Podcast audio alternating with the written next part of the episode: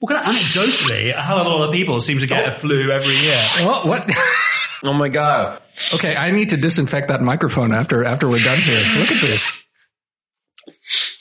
Okay, but look, guys. so Ben, are, how sad are you? Well, you know, the Israeli elections have just passed. The British elections were last year. You know, I, it's not. I've got used to uh, electoral disappointment in the last few months. But what does it say that? Um, But I went into the Israeli elections thinking this was not going to be a happy few days of my life uh, politically. yeah, but I guess the difference is like Benny Gantz isn't a particularly inspiring candidate. Like it's sort of like it's bad that Bibi won, but it doesn't actually undermine the case for a compelling alternative. Where I think that when you look here with Bernie underperforming on Super Tuesday against Biden, that seems to be that that seems more sadness inducing potentially because people believed in Bernie. People still do believe in Bernie, yet something doesn't seem to have gone right. Something, something went wrong. And it also says something about the Democratic electorate that maybe the electorate isn't quite the way we thought they'd be or the way we want them to be. And we have to maybe question some of our assumptions about who these primary voters actually are. So a couple of a couple of minutes before uh, the exit poll in the UK last year, I caught myself thinking, well, what are people actually on the ground been saying versus people, you know, in London or on Twitter been saying? And there was a huge split between people on the ground, both Labour Party kind of activists I was talking to and journalists who were telling me it was going to be a wipeout. And the intellectuals, the strategists, the thinkers, the pundits that were going, and the, the polling experts who were going, you know what, it could be, it could be really close.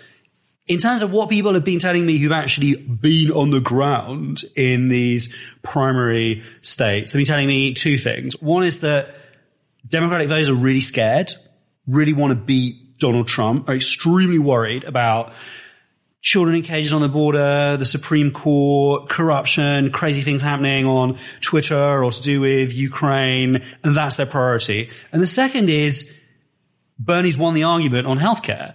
And I think whether or not what happened over the last few days is a Goldwater moment in a long road to a more left-wing Democratic Party or, or not depends on how strong that second point is. Like, is hmm. it, hmm. is it actually true that the population has been, you know, in Democratic primaries has been convinced that Medicare for all is the right answer? Certainly the polls I looked at today seem to show, seem to back that up in which Bernie was by far and away viewed as the better candidate on, um, on healthcare than Biden.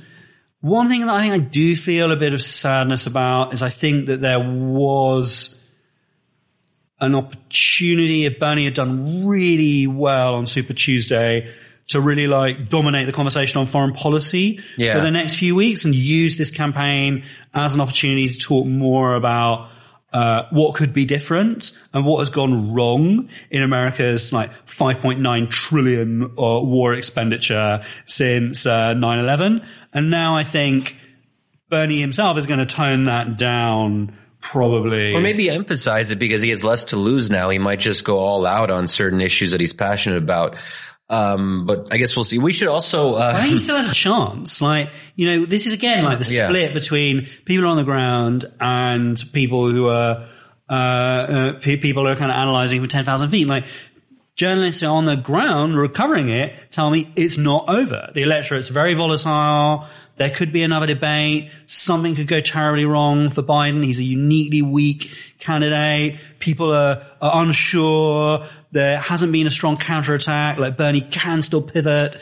You know, the people at 10,000 feet appear to have been, uh, Yeah. made up their mind quicker than the people there. that's a good reminder. We should, okay, we, our, our dear listeners might be confused as to what this British voice, this disembodied British voice is. Yeah. Welcome, Ben Judah. Thank you. Thank you. Good to be here. Do you want to, do you want to say some words about our wonderful guest? Uh, ben Judah, uh, accomplished author, uh, really one of the, I think, fair to say, uh, most talented writers today, and uh, which I think is also just magnified by the fact that, and you're 29? Uh, no, I'm a bit older than that now. 20, 30? thir- How old are uh, you? I'm 31. 31? Yeah, God. uh, Still, still, but still. I, I'm glad my youthful looks are, The- are, the- sho- the- are showing. The thing is, is that, that Ben has I've recently got so into many. like sort of products and stuff to like fight off uh, age. So well, Well, he's already the author of, of two great books. Uh, Fragile Empire was your first book That's about right. uh, Russia and Putin. And your second book, wonderful title, This is London, Thank which you. presumably is about London. well, you could, yeah, you were, you can't be really mistaken there. No, my first book was about the Russian system and trying to understand like how the Russian state works, told through kind of characters and um, and journeys. You know, trying to emphasize, you know, a bit before the curve that Russia was essentially a kind of fragile kleptocracy that needed, you know, aggressive propaganda campaigns at home and activism abroad to to sustain that regime. And This is London uh, was a book about London, like seen through the eyes of immigrants, rich and rich and poor, like trying to take inspiration not just from uh, Orwell, but also from kind of Henry Mayhew and all these great kind of writers about London in that sort of British reportage uh, technique of uh, you know giving a voice to the people that are not often uh, interviewed or or profiled in the Guardian. Yeah, you like talking to the masses, don't you, Ben? You like you like sitting with the people and hearing their views, Um, or not? Maybe he's like actually. Like I really like, you know, like when I was like a teenager, I I got really into like my art, fine art AS level, and for a while I did want to be a painter. Like for some really? for some years, yeah, and it was just like I think I was about like 17 and a half, and I like I'd like covered room, rooms and rooms and rooms of these sort of canvases of these just total pastiche, uh, early 1920s Viennese, Egon Schiele, misery faces. Oh. And I realized I just don't have the talent for this. Did you did you did you save them all? Is there is there an archive of, of Ben Judah Egon Schiele paintings? Uh, I uh, gave them away to Oh. friends actually. So they were good enough for friends to want to want them. So they, the, the gallery dispersed to like student dorms around London and the UK.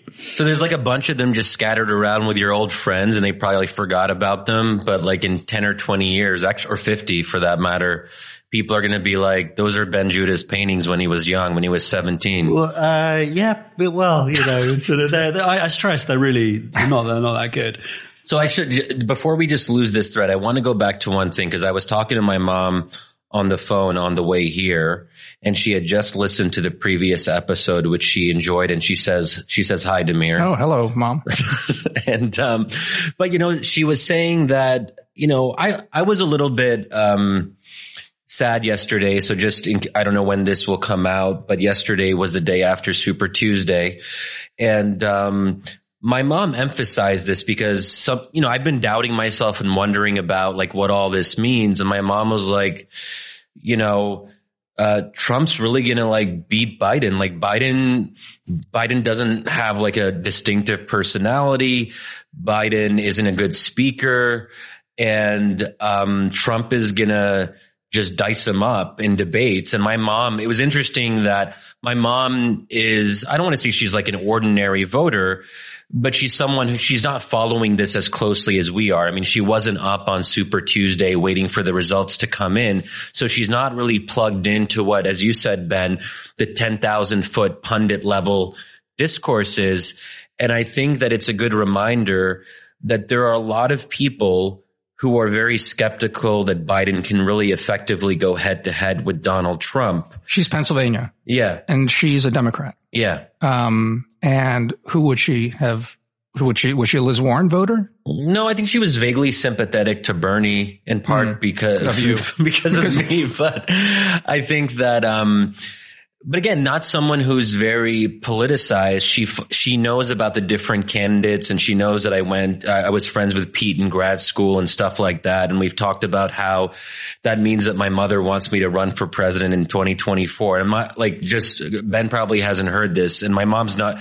She's half joking, but also half serious because she's like, "Wait, Shadi, like if Pete can run, why can't you run?" And it if people are married, why aren't you married? Same thing, exactly. exactly. Anyway, but right. So I, I didn't actually know that you were friends with Pete in grad school. oh, clearly you don't you don't follow my my Twitter th- my long thought I Twitter did. threads. yeah, I had a- I had a, I had a um, um a sort of like epic Pete Twitter thread.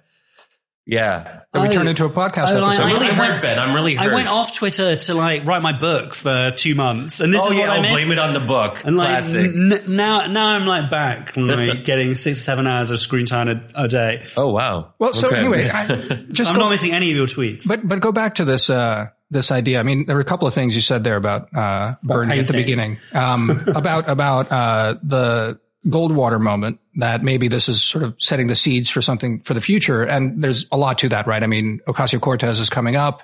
There's a generation that's been sort of uh taught politics, you know, under the Bernie campaign. So you might you might see it it it, it sort of uh, uh flower in the future. But but uh I don't know. Do either of you guys know about healthcare? Like I, Biden's not going to be Medicare for all. So and is it is it I guess the question I have for you is is how important is healthcare? And this ties to my bigger question to both of you about Bernie is, you know, uh about the question of uh the revolution, this sort of idea of just changing everything um, and how what you anchor that in. Uh, I know Shadi will will quibble with me on this, but it's the one thing that jumped out at me uh, with Bernie's sort of humbling and Super Tuesday is that this idea, this this class based idea, or this let's call it the economic based idea, it's not enough of a glue.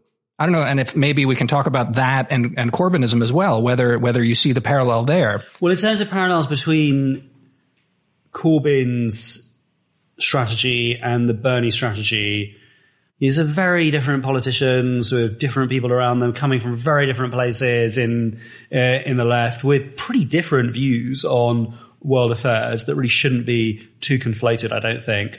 But both had this vision that non-voters could be key to winning and that non-voters would mean that they wouldn't have to persuade large chunks of conservative voters or moderate voters behind their ideas and wouldn't have to make too many compromises.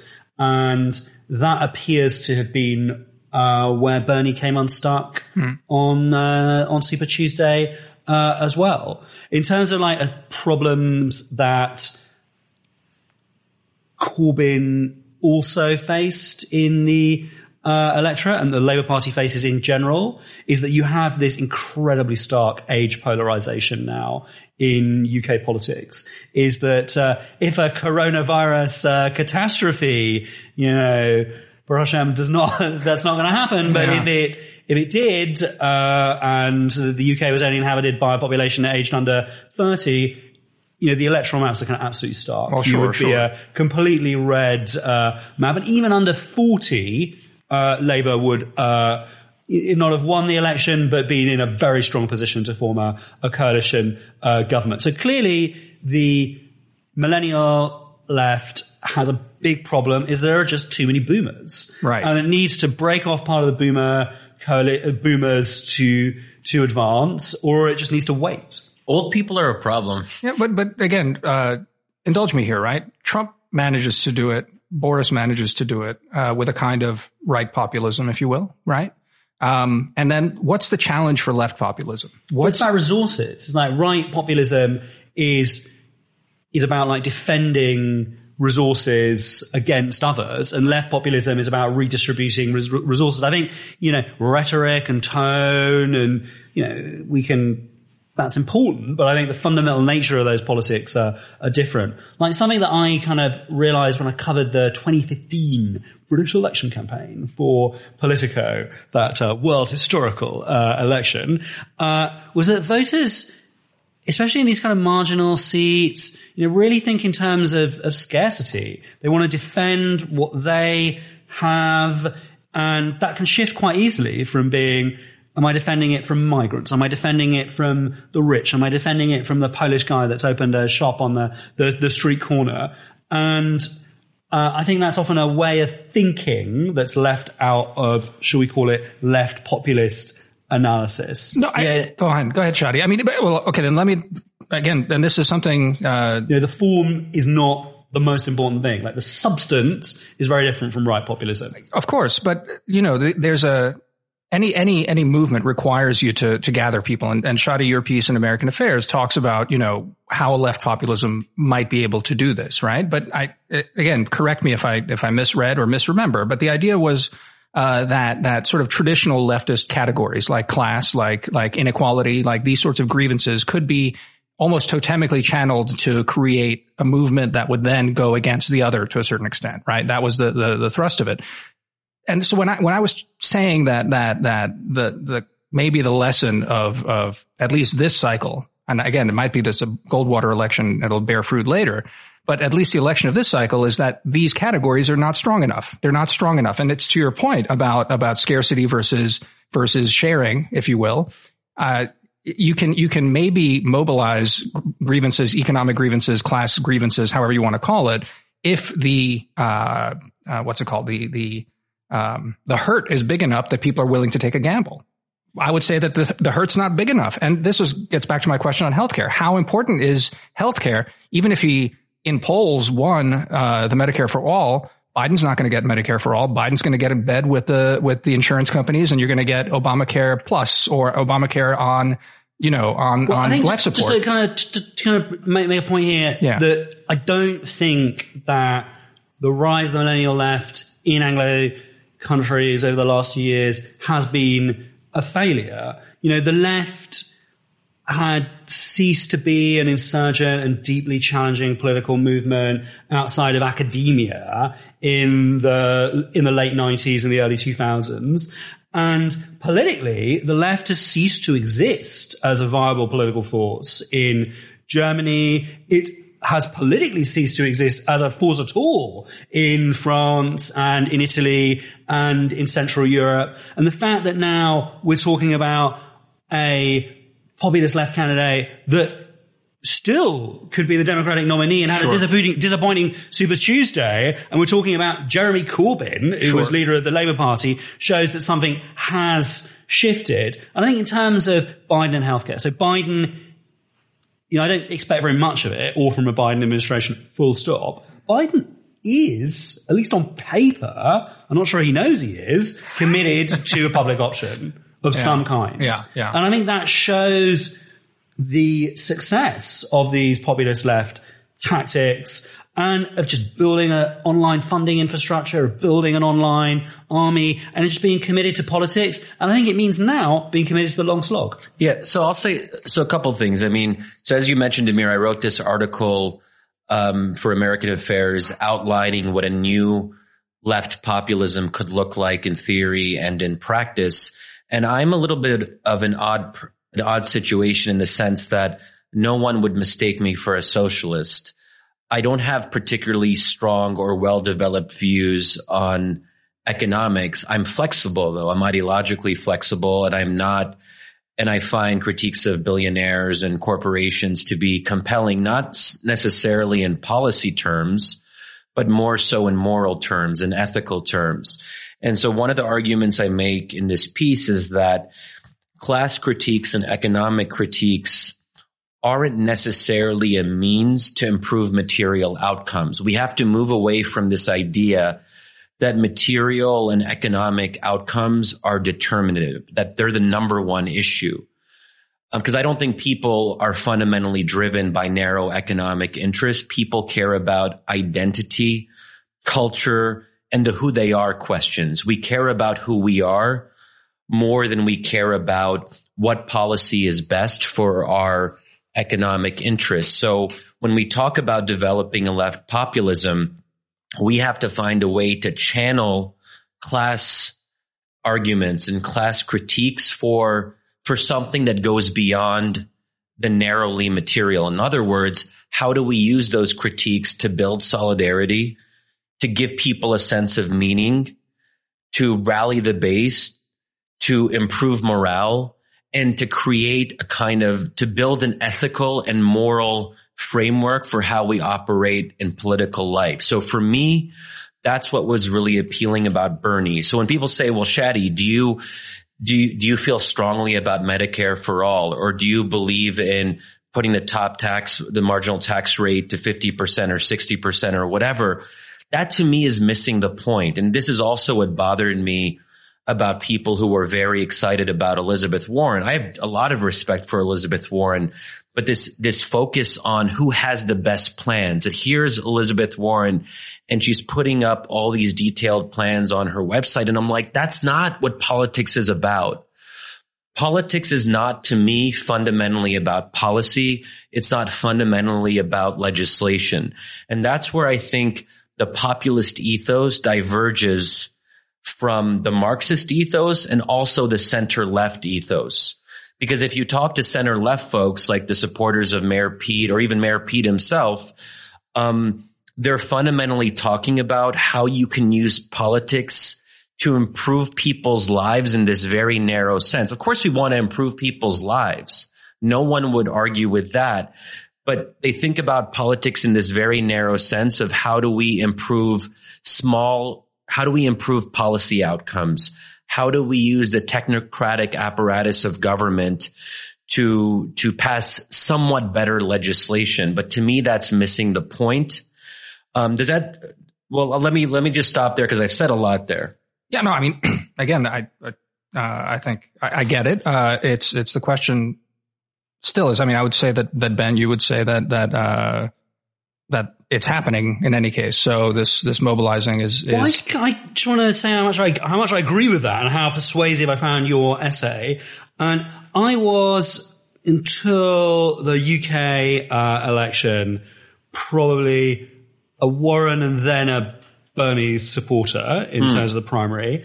And then after the UK election, I just ripped Warren off my kind of wish list. The reason is huh. the, in the British election, the Labour Party presented a manifesto by think tank design, cobbling together uh, all of the best work that uh, people like me, you know, with uh, think tank fellowships have been able to put together in the Westminster bubble over the last five or six years. And it was exactly as you described, a impressive agenda to narrowly improve people's lives by 3.5 to 4.2 percent. And when this manifesto went into battle against Boris Johnson and Dominic Cummings with the slogan, get Brexit done, it hmm. was a policy prescription meets an identity battle, and I don't need to tell you which one won. It really kind of like, it was driven home to me what a mistake it is to retreat from the politics of ethics and emotion and uh, identity and priorities when I saw a friend of mine who had voted for Boris Johnson, much to my surprise, in a, in a, in a pub just after the election. And I went to him, well, why did you vote? Why did, why did you vote Tory? And he went, oh, well, I wasn't, I couldn't really understand what was in Labour's manifesto. the only policy that, uh, jumped out at me, and this was backed up by, by, uh, you know, coverage data. This was the one policy that got a lot of, got a lot of airtime in British, British news was free government provided, uh, state Wi-Fi for all. And he went, that's just not my priority. you know, it only costs fourteen ninety nine a month. I'm really worried about Brexit. I just want somebody to sort it out. And I realized after that conversation that everything that attracted me to the Warren manifesto, the corporate boards, the industrial policy, was not going to make it in the primary because it was a giant American version of free state provided Wi-Fi for all. That's really interesting because that goes against the conventional narrative that Bernie Bernie is the American equivalent of Corbyn. And you're sort of suggesting here that Warren had quite a bit in common with the Labor manifesto and with what was associated with Corbyn, which was the party manifesto. Well, yes. It's like the Labor manifesto in the previous election in 2017 was actually a pretty moderate, doc- was actually a pretty moderate, uh, document, like very, You know, it was like renationalize uh, the railways, which is actually something the British government is in process of doing bit by bit because it's being forced by circumstances to do anyway. And that slimmed down uh, manifesto was much more popular with the public because it focused on priorities of nationalisation. The manifesto that was uh, built for uh, the 2019 general election, I believe, was the Warren Manifesto manifesto in the UK. And in terms of like Bernie and Corbyn personally, like two politicians, I think it is unfair to both of them to say that uh, uh, they are sort of transatlantic twins. Firstly, the problem and the positive about Corbyn is an intensely curious man. He's very interested in foreign affairs, in the popular unrest in Irian Jaya, but he doesn't and has never really had the, the brain power to digest or carry through that interest in foreign affairs. And the result is this kind of garbled, constant commentary on foreign affairs. Bernie Sanders is not a foreign affairs obsessive. And he reminds me far more of these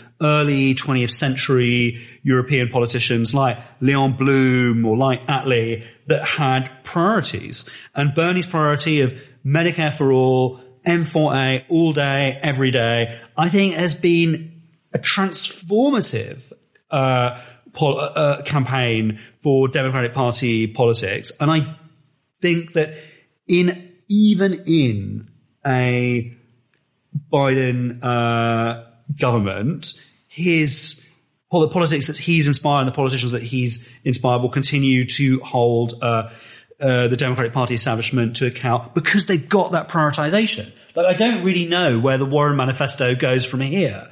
I think it dissipates like the Corbyn Manifesto in 2019 back into the think tanks from whence it came.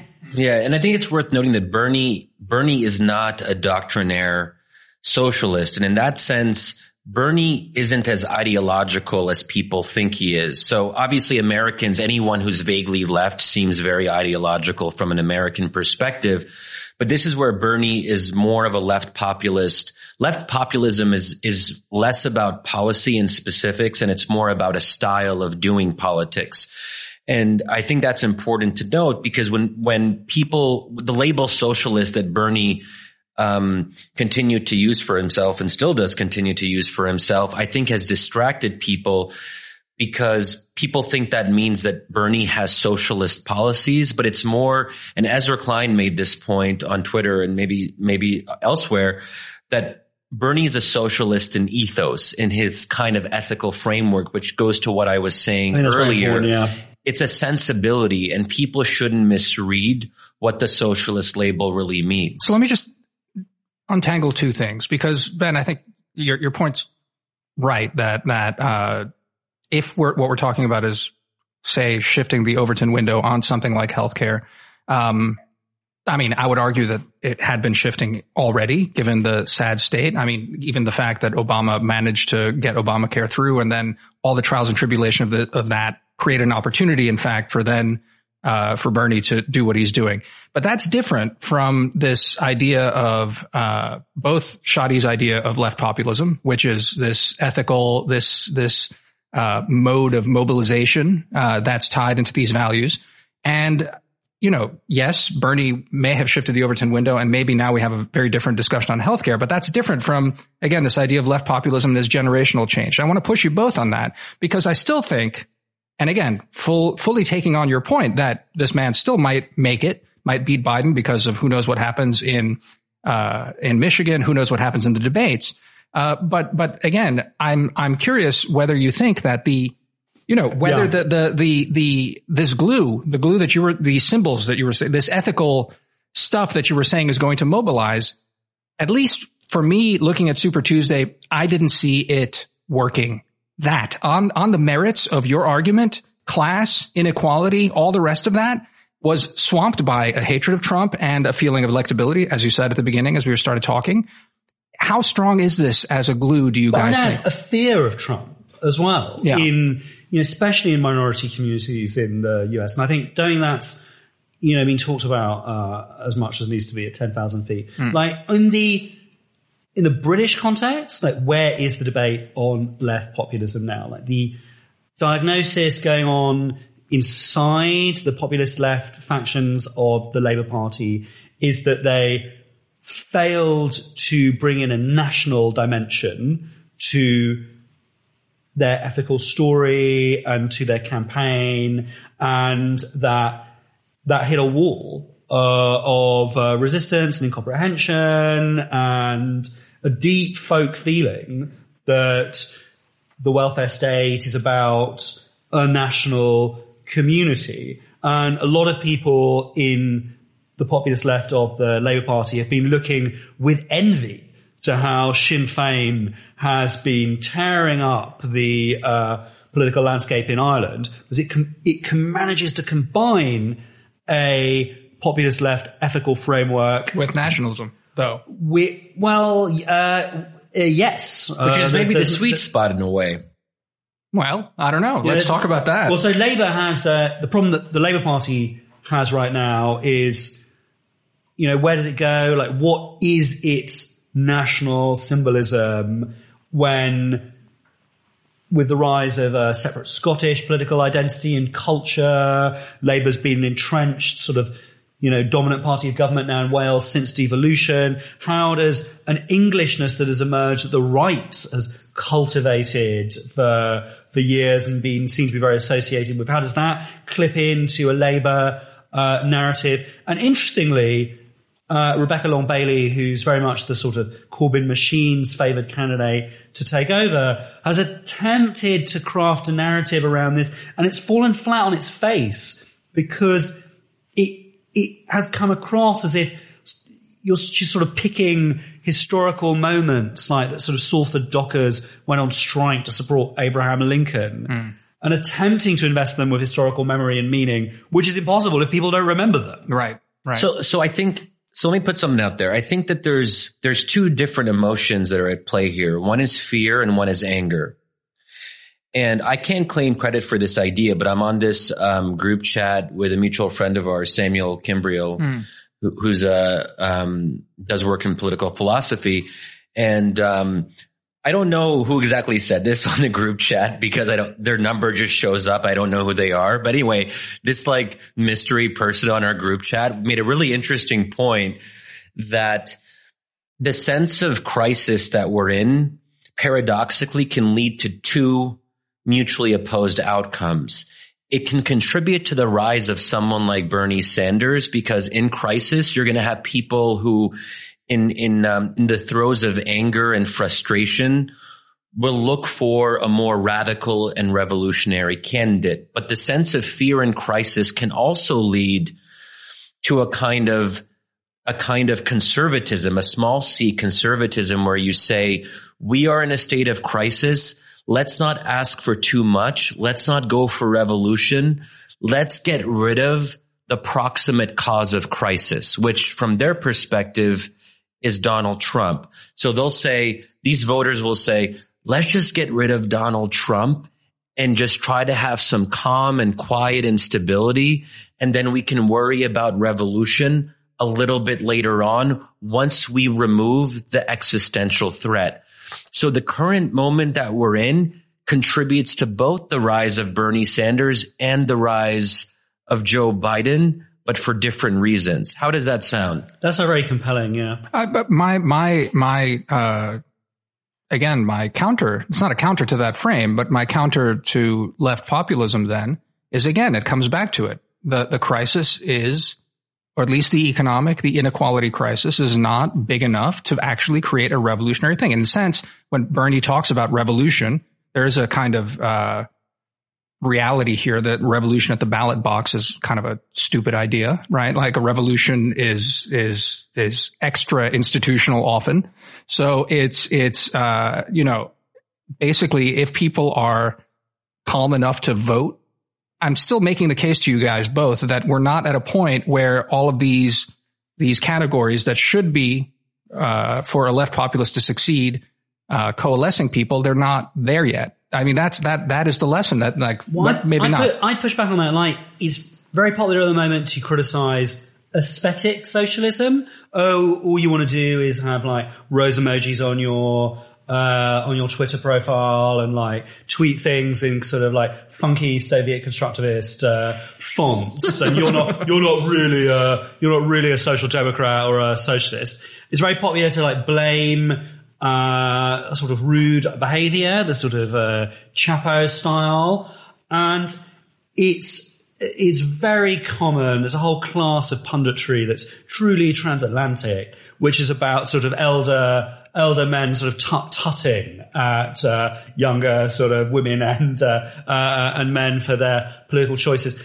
And looking at what's happening in the UK and in the US, I feel very thankful that we have this movement that's attempting to do the most normy thing possible, which is revive, you know, in the UK, like just over 100 years old, and in the US, much older, political party. Right. You know, if you look at Europe, like the, you know, and the events that have been happening over the last few days on the Greek border have like deeply kind of shocked and upset me with the, com- the, the commission's like full embrace of like Orbánistic iconography and attitude and willingness to suspend basic human rights of refugees and migrants in, in Thrace. And that's been able to happen because of the PASOKification of all the major European social democratic parties. Right. Nobody went in to the French Socialist Party with this agenda and attempted to to revive it.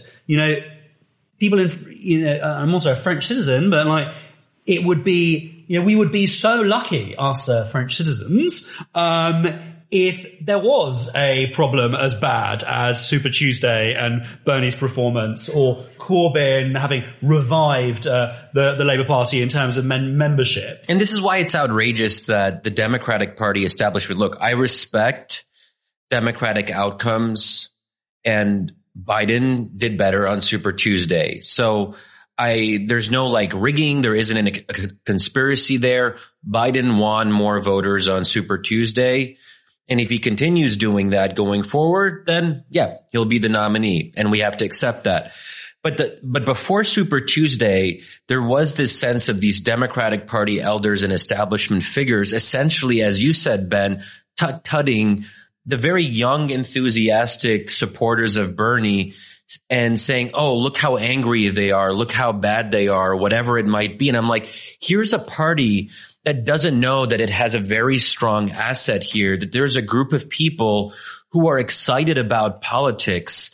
And you have, you have this, el- you have this older generation of quite frankly boring establishment figures who don't understand what it means to excite voters and what it means to actually introduce new ideas that are inspiring. Yeah, and want- for a party to sort of self sabotage in that way and to try to diminish a whole wing of their party because they're just lame. I find it remarkable. No, but Yeah, they want, agree they want Obama to basically package up neoliberalism with like really nice rhetoric. And that's, that's the lesson they learned. That's how, because again, I mean, in, that's, that's a, that's, that's true nominally in what you say, but there's interest to be involved. And in fact, like every large donor to the Democratic Party soiled their pants at Liz Warren and, and Bernie Sanders. So let's be straight up about it, that these people are prioritizing their economic interest and they're doing, and they would rather the party be moribund and boring and lame rather than having a real dynamic party that speaks to something bigger. They They, just don't want that. That's not their interest. well, they want to win and they want to like actually do well by winning. I mean, that's, that's really a great what it is. record of winning. So here's the thing: when people say, "Well, moderates have a better chance of winning," I Yeah, look don't- at the record, and to me, it's a record of failure.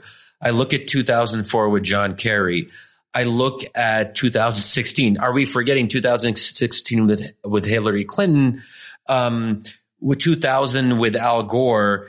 Like it's not a great record. But they look to Bill Clinton and they look to Obama and they say these were two these were two term eight you know eight year presidents who em, em, embraced you know uh, big business you know centrism however you want it and Obama more even than Clinton though they were both real talents at this you know were able to do this sort of reaching to people's stuff. And I, and I, I that's the, But this is revisionism because Obama ran in 2008 not as the centrist candidate. He was competing against the centrist candidate or who what was perceived to be the more Yeah. center left candidate, Hillary Clinton.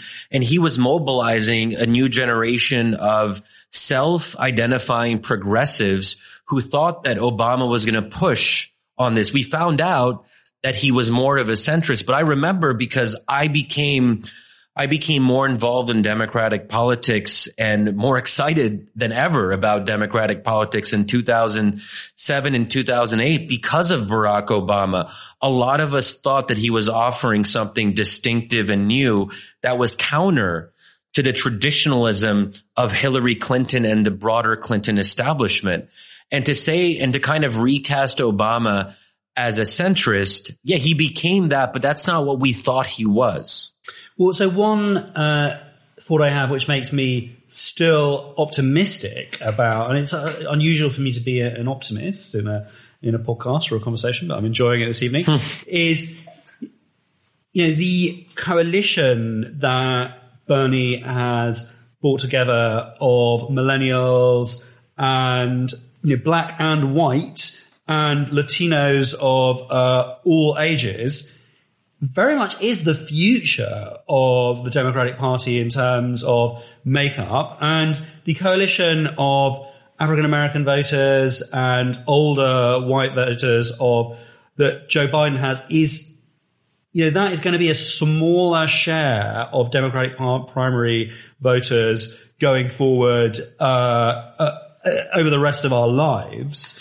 You know, and I think a lot of US kind of politics right now and the way I try and sketch out the pivotal events over the next, you know, 10, 15 years will depend on how profoundly the country changes when we pass the demographic uh, tipping point in Texas. And if, uh, te- if Texas becomes uh, a blue state, you know, there's a very different path open to the presidency, which will be very appealing to run through via a populist left uh, uh, or post-populist left uh, sort of agenda. What do you make of this racial divide? So this is interesting that Hispanics folks versus have been- well, I, I wasn't quite saying that, but this idea, and maybe, maybe that's I mean, that was the interesting thing about Super Tuesday that, that Bernie took Hispanics and, and, uh, Joe Biden Yeah, took African Americans. But I think it's also that, um, but not those under 30. right. yeah. So with black voters under thirty, that's where Bernie has um, a lot of traction. But for some reason, black voters who are like over thirty-five or forty, that's where Bernie. Well, it's just- You know, these, this is a community that's got so much to lose and has suffered so much structural racism. And I completely understand and so why wouldn't? But I don't. I don't. But I I understand see, and respect their choice that like ultimately at its most profound level, like politics is about every few years the country comes together and we decide who is going to protect us. And, you know, we have to be honest that the, you know, Bernie didn't, didn't speak to Microphone. uh, Ben. micro- Bernie didn't speak to African Americans in a way that they they felt that he was going to be able to protect them and uh, and uh, defend them against uh, the dangers of uh, another Trump presidency or like creeping kind of white nationalism and Republican governance. You know, I think that because they to- thought that Bernie had less of a chance of winning. Like what, what did Bernie fail to convey to, to voters who were fearful in that regard? I'm, I I'm think just it's not just that. I think they were frightened that he wouldn't be able to win, and I think that uh, they were scared that this could be a kind of you know this could be another disaster for the Democratic Party, and I think But the also- campaign has stayed on board. But there's also some polling that suggested black voters writ large are just generally more conservative. They're less left, they're less liberal in quotation marks, and even on like moral and social issues as well. That's true. That's true. So I think there's something interesting going on here that in some sense white voters are white voters, especially educated elite white voters, at least some of them, when that goes for both supporters of Bernie and supporters of Warren, um, are more progressive in certain ways. Uh, well, I do think that one area where the campaign appears to have pivoted is, you know, moving into ads heavily featuring Obama and trying to, it, the campaign's already trying to present a more kind of inclusive, uh, image and expand the tent than where it was kind of three or four, uh, weeks ago. And I think it's something that we're going to be discussing for a long time. Like, can, we talk about one other thing you, you mentioned at the beginning, Ben? I just want to get back to it. Is it's the foreign policy thing, and you were saying that you know uh, that Bernie sort of opened up an ability to sort of talk about some things, and you know, depending on even if there is more legs to the campaign, you'll still be able to sort of maybe even are we talking about shifting the Overton window on some of these things? How do you how do you think about that? You want to say a few words? Well, one about? of the most important things about any political campaign is even if you're not sure you're going to win, you need to use it as a marketing campaign for your ideas and to get them, uh, you know, being seen with national attention. And I think the fact that the Bernie campaign's foreign policy wanted to highlight a different approach, firstly from the classical left uh, approach, which has this great weakness of not being interested in uh, developing an anti-authoritarian message or strategy of its own, and then also like deeply questioning the Obama foreign policy establishment's uh, uh, record and like certain kind of key issues like uh, in the Middle East, such as Saudi Arabia or or Israel Palestine. I think that's been a hugely positive uh, contribution to the national debate, and you know, I want to see, I want to see more of that. I want to see where So, that goes. Just wanted before you say, jump in, Shadi. I mean, because I think you two have a lot to talk about. It'd be really interesting. But uh, to highlight, you you did you've written two pieces uh, for the Guardian recently, basically about some of these issues, Ben. Uh, Thank you, yeah. With your colleague uh, David Adler. David Adler, yeah. Yeah, who- uh, both good articles. We'll put them in the show notes for people to read. Uh, but uh, go ahead, Shadi. What were you going to say? Yeah, yeah. So, um, and I like one. Re- so Ben and David's article on what would a progressive foreign politics look like, and maybe you can say more about what that means to say not progressive foreign policy, but progressive foreign politics. And one of one of Ben's arguments, I think, is that we shouldn't have this separation between domestic and foreign policy. That if there's a broader progressive vision, that it's connected and intertwined and we have to bring it together. And I think that that's a really important uh, contribution to the debate. And I think Israel Palestine speaks to this that I look, I don't think Israel Palestine is the central issue. Um, I think that it's, it's, it's become reduced in importance over time. That said, why it's important for symbolic reasons and for ethical and moral reasons, because if you have a strong position in favor of Palestinian rights, it's a proxy for your broader foreign policy. And when I see a candidate who's willing to go out on a limb and say potentially, and not just potentially, actually controversial things, criticizing Israel and even talking about things that a major candidate never talked about before, which is making aid to Israel conditional. That used to be a third rail. And now that the fact that Bernie is actually willing to go there and talk about this relationship in a critical, in a critical, uh, critical way, it speaks to the fact that Bernie Sanders has a set of moral commitments. And if you're willing to kind of go against the grain and going against the elite bipartisan foreign policy consensus, it says that you're willing to also go against the elite consensus on authoritarian allies, on Saudi Arabia, on Egypt and saying, Hey, we're not going to do business as usual with these problematic authoritarian allies anymore. We're going to completely revamp these relationships and Saudi Arabia will no longer be a close ally. It will no longer be a linchpin of our broader Middle East strategy. So for me, there's an ethical framework that connects these different topics, opposing the Yemen war, which is incredibly important.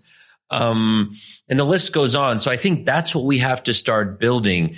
Do we have a commitment to American values abroad? And that's what we have to be speaking to. But please, Ben. Uh, well, uh, uh, yeah, well, I'd, uh, yeah, I agree. Um, you know, one of the things that I find I found very interesting developing in these articles is trying to question the very kind of concept of foreign policy. And if you sort of go back, uh, and there are some very good uh, uh, journal articles on this that we can maybe put in the show notes to try and work out like where does the concept of foreign policy, as distinct from foreign politics or politics that takes place abroad, uh, come from? It's very clear that it was a strategy to insulate the hand of the crown in 18th century England to give it an exclusive domain to act abroad in the name of the national interest. And really our critique of foreign, poli- uh, foreign policy as a concept begins with this concept of there being a unitary national interest. And like clearly, and the coronavirus is a perfect example of this, is there a unitary American national interest that unites the drug companies' interests on this matter, normal American citizens' in, uh, uh, interests on this matter? Absolutely not. Like the drug companies that are currently trying to push up price, push up prices, or profit out of these uh, uh, these events, um, kind of internationally, or the drug companies that have sought to increase the costs of healthcare and medical uh, uh, access around the world are not aligned with the interests of your average American citizen when it comes to global healthcare and global disease uh, prevention. So that's the first concept we've tried to kind of really, really unpack. And the concept of the national interest has always been clearly for American history whose national interest. An interest it's been a stand-in for the interests of uh, of elites, uh, uh of uh, of elite, uh, of sort of moneyed, and empowered uh, elites. And like our second concept is that, you know, in a hyper-connected 21st century technological society, it's really sort of impossible to draw clear lines between issues that are exclusively domestic and issues that are uh, exclusively uh, foreign. And we need to think of any attempt to kind of fix one issue. Let's take, for example, just look at your computer there, like fixing issues to do with internet governance. Mm. That's going to be impossible to do without a global campaign, a global coalition with like progressive forces and, uh, and allies and pressure within international institu- institutions to create a functioning, uh, you know, an improved uh, internet as one aspect of the global commons. And a lot of the work I've done on kleptocracy really sort of unites this uh, together. If you want to look at you know, one of the concepts we've developed is that American sort of thinking often suffers from what we call a thinking often suffers from what we call a passport problem. Mm. And it is the idea that a major, there's an American hedge fund or a major American bank has an American passport and acts in the American national interest, even when it deals with Russia. But when we look at the transnational infrastructure of global illicit finance, well, whose side was Deutsche Bank really on when it was dealing with the uh, with laundering the Russian elite's uh, finances and full knowledge of the political consequences of that, both for Russia and uh, uh, Western democracies. We need to think beyond that. And what really attracts me to the Bernie agenda has been this infrastructural approach of trying to focus on uh, the global infrastructure of finance or climate and energy in order to achieve a better global commons. I, you know, and that's something you and I have talked about about this because on the one hand, uh, I think rhetorically, uh, especially on the left, I think this is one of those places where it's easy to dismiss a lot of this stuff because you talk about solidarity and like finding, uh, you know, uh, kindred movements around and leveraging that. But, but the real reality, and you, are alluding to it now when talking about kleptocracy and, and the international system, is that ultimately, uh, you need the United States leading on all of these issues to actually achieve anything, to actually shape the environment where you can even envision kindred forces rising up. Because well, this is my not- great fear about the Biden administration. Like, I think that Biden can win. Mm. I think that Biden's shown that he can bring out turnout. I think he's a competitive candidate. I know he's going to have a lot of money but behind him. Of course. Um, but my fear, and we were sort of both uh, joking about this uh, on Twitter the other day, is that Biden could be a sort of American Brezhnev, or perhaps more accurately, an American Chernenko, a sort of senile, a sort of elderly caretaker administration whose pitch to the party establishment was that he wouldn't uh, do any difficult radical economic reforms that would make life disruptive for them or undermine their power and wouldn't challenge an overextended hegemonic and interventionist uh, foreign policy. He'll be the placeholder placebo president. And maybe that's okay for a couple years. I guess some people are okay with it. But if, uh, if our theory of the case is that um, the failures of the Obama era contributed to the rise of Trump, that Trump is a symptom of a broader set of structural problems and not the cause, then if we're returning to the status quo ante, if we're returning to normalcy, normalcy is what helped Trump become Trump and become our president. So if we're returning to normalcy, are we at risk of repeating the same cycle and the same set of mistakes that lead to the rise of right wing populism or contribute to the continuity of right wing populism. And that's my fear. And that's why a lot of this comes down to what our fundamental starting premises are. Why are we where we are? Is Trump an aberration or does he re- represent something deeper? If he re- represents something deeper, then we have to address those deeper issues. And I don't have much confidence that Biden can, can or wants to or is willing to address those deeper issues. And that's my real fear that we might have a period of, I don't even think it will be a period of relative calm because if Trump will still be around kind of raising hell and being controversial and all of that and creating this sense of grievance, what we know is that even when you have a centrist president, Republicans don't, don't, you know, just be, be quiet and comfortable. Oh, we're going to work with Biden. We're going to work across the aisle. No, they're not going to do that. Right. So there's still going to be polarization. There's still going to be anger. Um, and that's going to be fomented for another four years. So I, you know, we're, we're naive. Democrats and liberals, we get naive about this when we think we have a unifying president like Biden who seems unifying. But what we find out is that the polarization continues. Well, so, you know, I couldn't agree more with that. Yeah. And I, am very much in agreement with you on the, you know, the, the court, Trump being a symptom of the status quo, not a, a non-aberration uh, to the status quo. And this brings me back to a lot of like the potential of the Bernie movement and why, you know, almost like regardless of did it can it win this nomination? I still think it could. could there is yeah. a there is a chance if something spectacular happens over the next few few days. They're really like you know maybe there, there are like three issues here that sort of draw me to that. The first is you know what I think Annie Lowrey wrote in the uh, wrote, wrote a piece the other day talking about the great American affordability crisis and how despite 10 years of economic boom, you know, we have a situation where 140 million Americans are living through healthcare related financial hardship, that one in five Americans can't pay their bills at the end of the month, and there's been this price inflation there. If you believe, like I do, that that's a key driver of populist discontent, I don't see Biden being able to, do, to deal with that.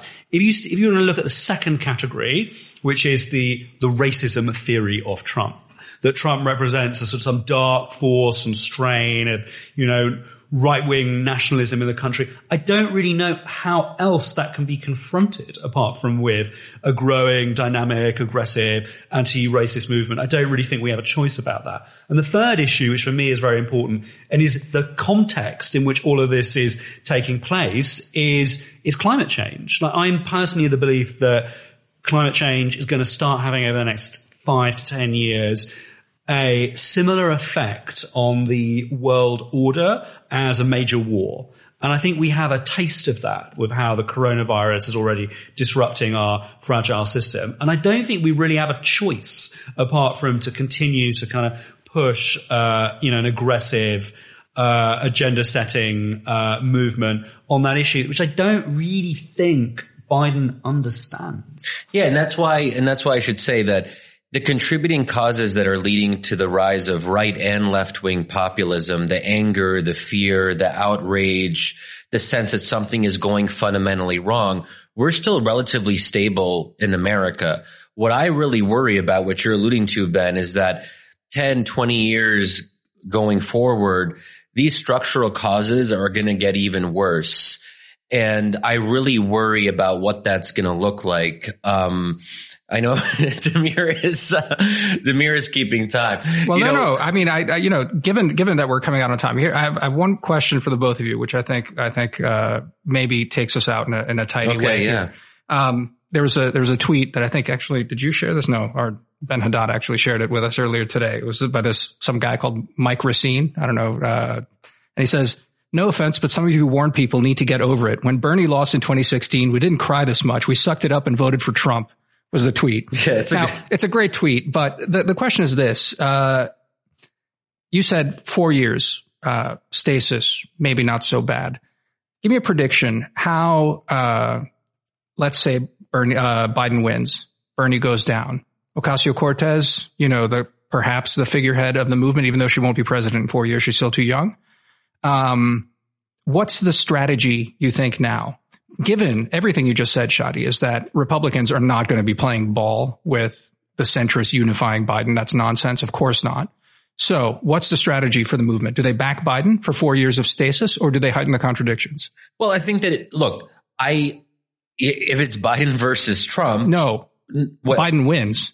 Oh, okay. Are are you heightening the contradictions for four years? Well, that's what's going to happen inevitably. That if four years of Biden means that the fundamental issues aren't being addressed and they're just merely postponed until some later date. So the con, you know, to use the phrasing, the the, the contradictions will be heightened. That said, if Biden loses, which I think is actually, um, I don't want to say it's very likely, and God, God help me as critical as I am of Biden, I don't want another four years of Trump and I can't deal with it because it's exhausting.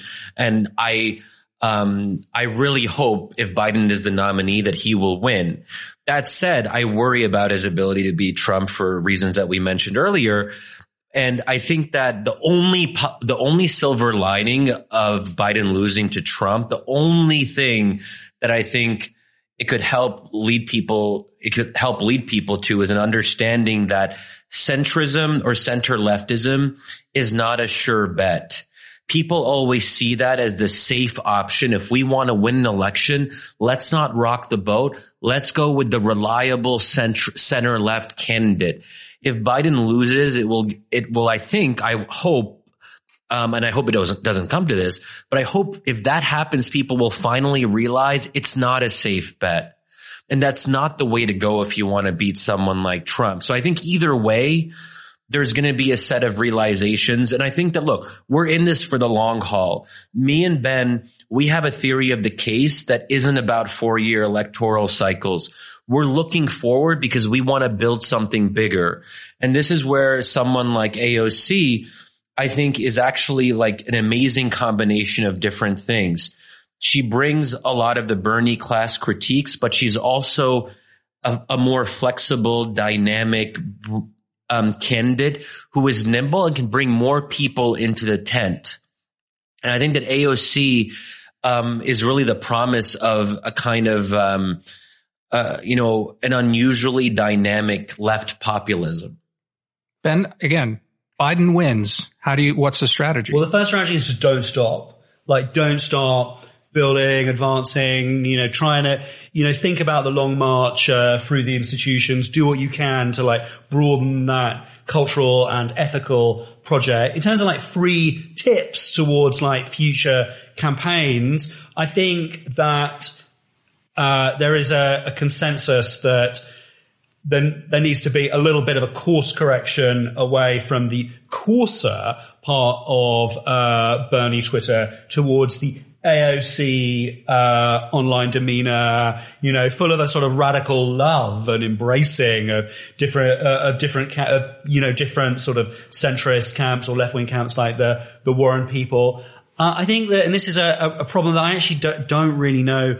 I can't, there's no like quick like you know, ameliorative strategy that you can do online about it is I think that the, the left on both sides of the Atlantic has to develop an old people strategy.